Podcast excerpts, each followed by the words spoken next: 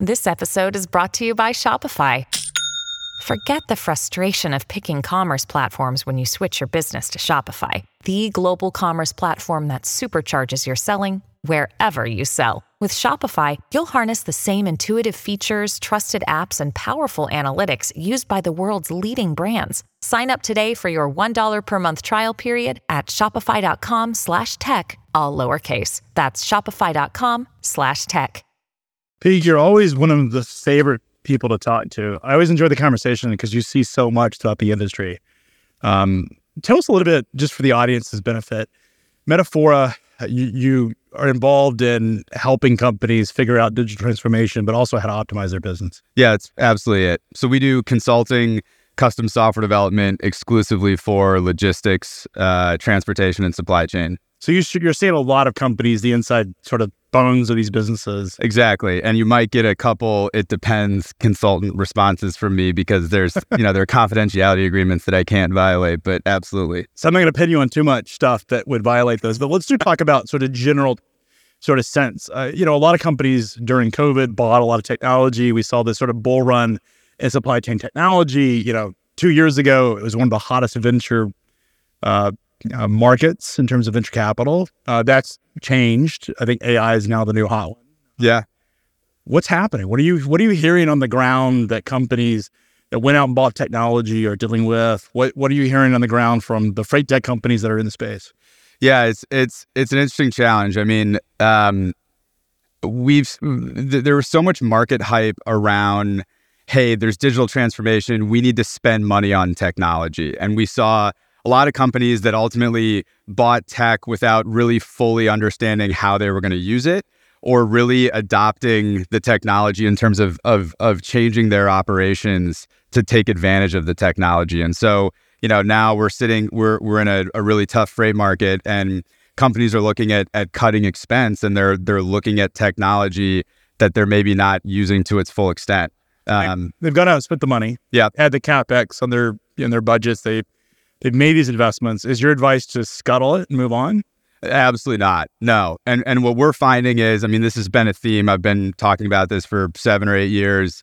Like, if you're going to spend money on technology, you only you should really only do it if you're committed to implementing it properly, training your people on how to use it. And a lot of the work that we've been doing in the last six months has been work partnering with companies that spent money on technology and ultimately helping them evaluate how could they be using it better and and and in sometimes actually completely re-implementing the system re-implementing the tms re-implementing the visibility provider um, to make sure that they're getting the most that they can uh, out of the technology spend. So pete um, of the categories let's sort of break this down because um, there's a couple of categories in freight tech specifically that had been hyped yeah uh, some of some of it deservedly so sure. others maybe not. Let's start with the TMS services. Yeah. Um, ultimately, that is the operating system for for of course whether you're a broker or a carrier, even a, even a shipper.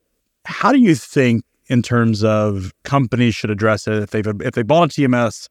What should they be doing with that particular product in terms of fixing it? And where did you find issues in these implementations? Yeah, so a lot of the issues come into the nuance of the day to day. Like they find a TMS that checks the boxes. Hey, we move truckload, reefer, LTL we bought a TMS that does all of those. Well, as we all know, there's a huge difference between how one company moves truckload freight versus another business. And so, um, honestly, the, the the biggest gap area on the TMS front is just the workflow from start to finish and the number of clicks that it actually takes to do the work. Um, and so, you know, what that what that ultimately entails is is is is doing kind of a process mapping exercise where we work with the the business to understand what the what their desired workflow is. And then it's and then from there it's actually pretty simple configuring the product to match that workflow. It's actually it's not overly complicated. It's just a very important step that gets overlooked. So so pete how often companies that buy tms services are actually pleased with the tms I and mean, one of the sort of things i've always thought is almost everybody who's bought a TMS after a year complains about the TMS. It's almost like HR software has negative totally. scores.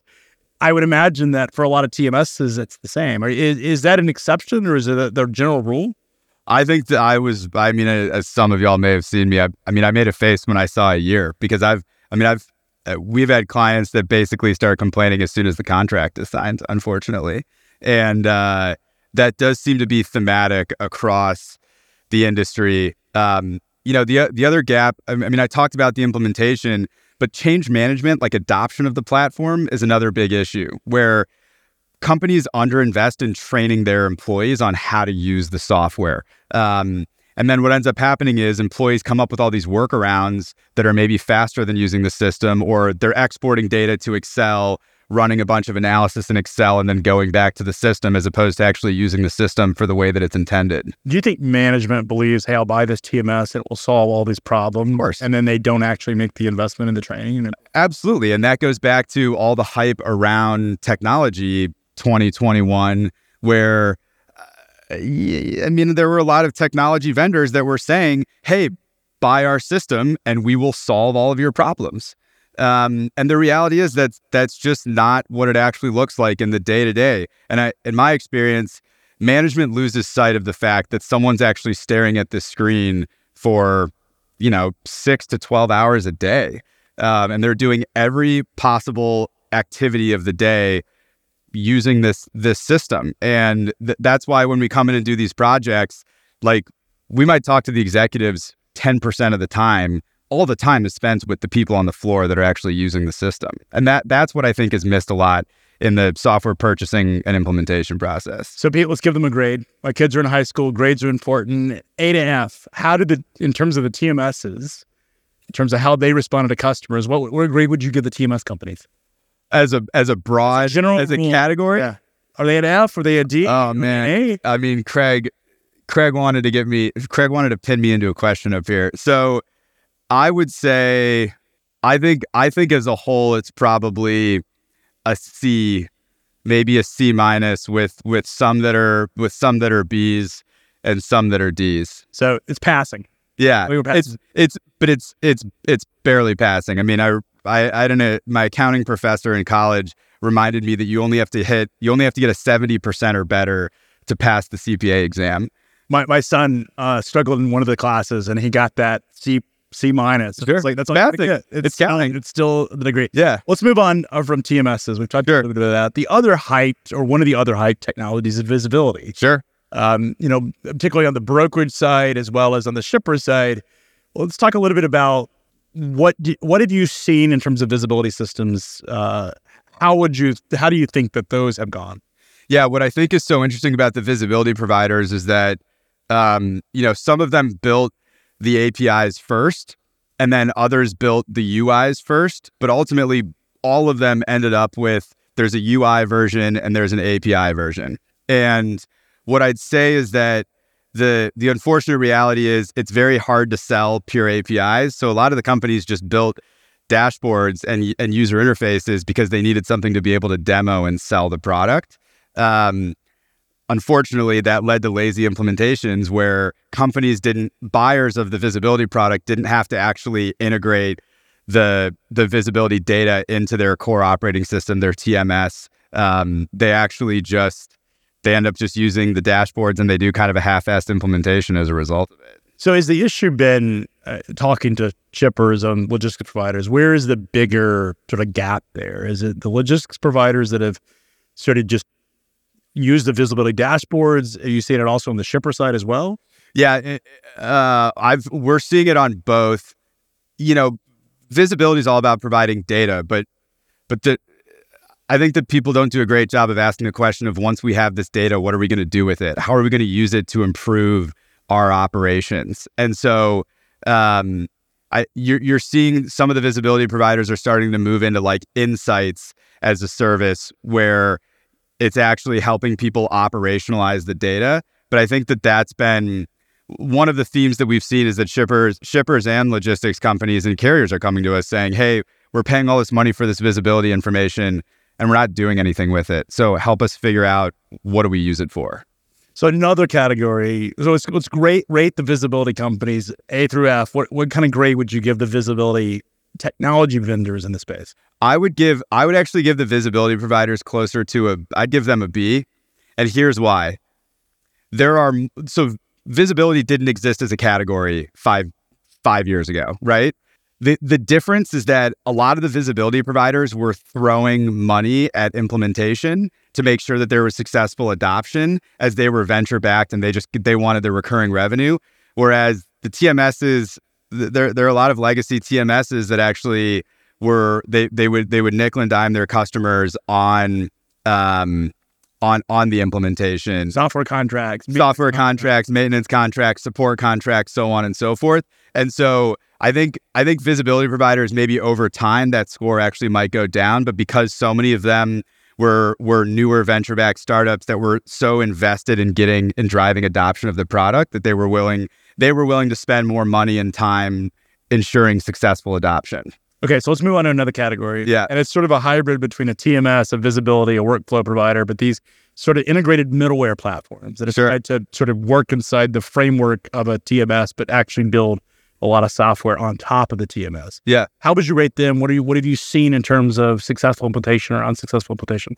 Yeah, I mean it's you know it, it's interesting if if if the product is a middleware, ultimately the job is to ensure that data is flowing. Um, and so I think I think what I've what we've seen is that um, and and admittedly this this is something that we have a product for called Socket that's that's an integration service. So we use we use our Socket platform to enable integrations as opposed to just giving someone access to the platform and then leaving it up to them. So I think it's I think it's a little apples to oranges comparison because um, because there there are other providers that are basically providing managed integrations as a managed service as opposed to that's that's tech enabled through a platform as opposed to an integration platform like a MuleSoft that's up to you to implement and manage and maintain. Now, the latter is better for a more robust IT organization where there's a team that can manage it. But if you're just looking for an easy button for integrations, you don't need the platform. You just want the integration to be done and data to be flowing.